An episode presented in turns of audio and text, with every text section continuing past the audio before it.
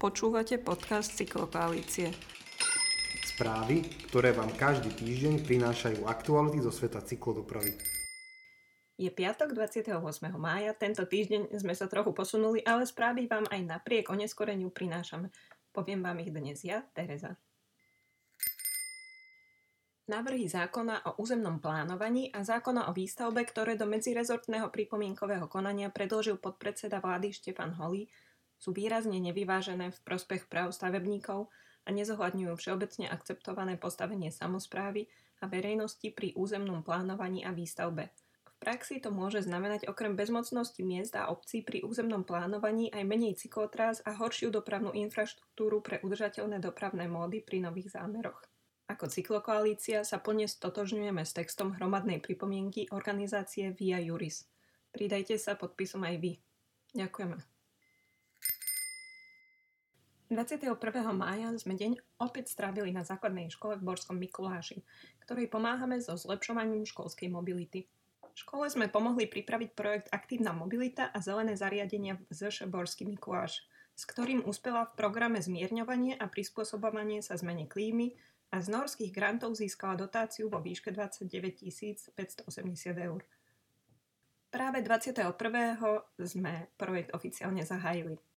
Škole projekt umožní napríklad výsadbu stromov a drobné vodozádržné opatrenia v areáli školy, vytvorenie novej exteriérovej učebne, ale najmä zlepšenie podmienok pre parkovanie bicyklov, ktorých je tu skutočne hojne. Práve vďaka každoročnej aktívnej účasti v kampani do školy na bicykli nás v minulosti táto škola zaujala.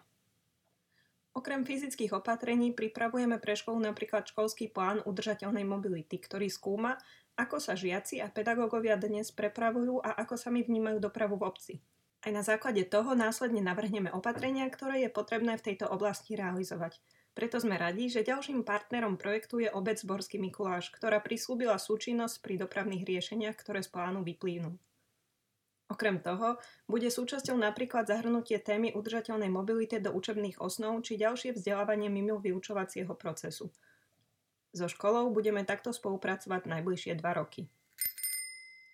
Už skoro 20 dní čakáme na odpoveď od ministra dopravy Andreja Doležala ohľadom našej žiadosti o stretnutie, ktoré požadujeme v súvislosti s naliehavosťou vykonania dôležitých krokov pre implementáciu plánu obnovy. Pripomíname, že ministerstvo si samé definovalo termíny realizácie jednotlivých opatrení, pričom termín vytvorenia metodiky pre posudzovanie efektívnosti investícií do cyklodopravy uplynie už o 3 mesiace. Táto metodika bola našou požiadavkou a preto by sme radi vedeli, ako postupujú práce na jej realizácii. Zároveň chceme poznať odpoveď na ďalšie otázky týkajúce sa implementácie plánu obnovy v oblasti cyklodopravy či prípravy budúcich eurofondov. Toto obdobie je mimoriadne dôležité pre nastavenie financovania cyklodopravy do budúcich rokov. Už pred rokom sme rezort dopravy žiadali o vykonanie nutných opatrení, no zostalo len pri kozmetických úpravách.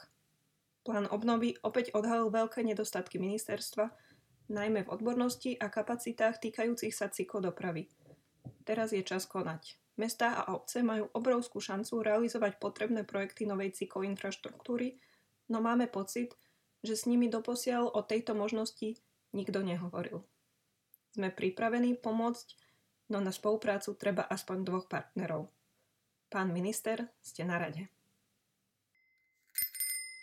Sme radi, že naše krátke správy počúvate. Tešíme sa na vás o týždeň.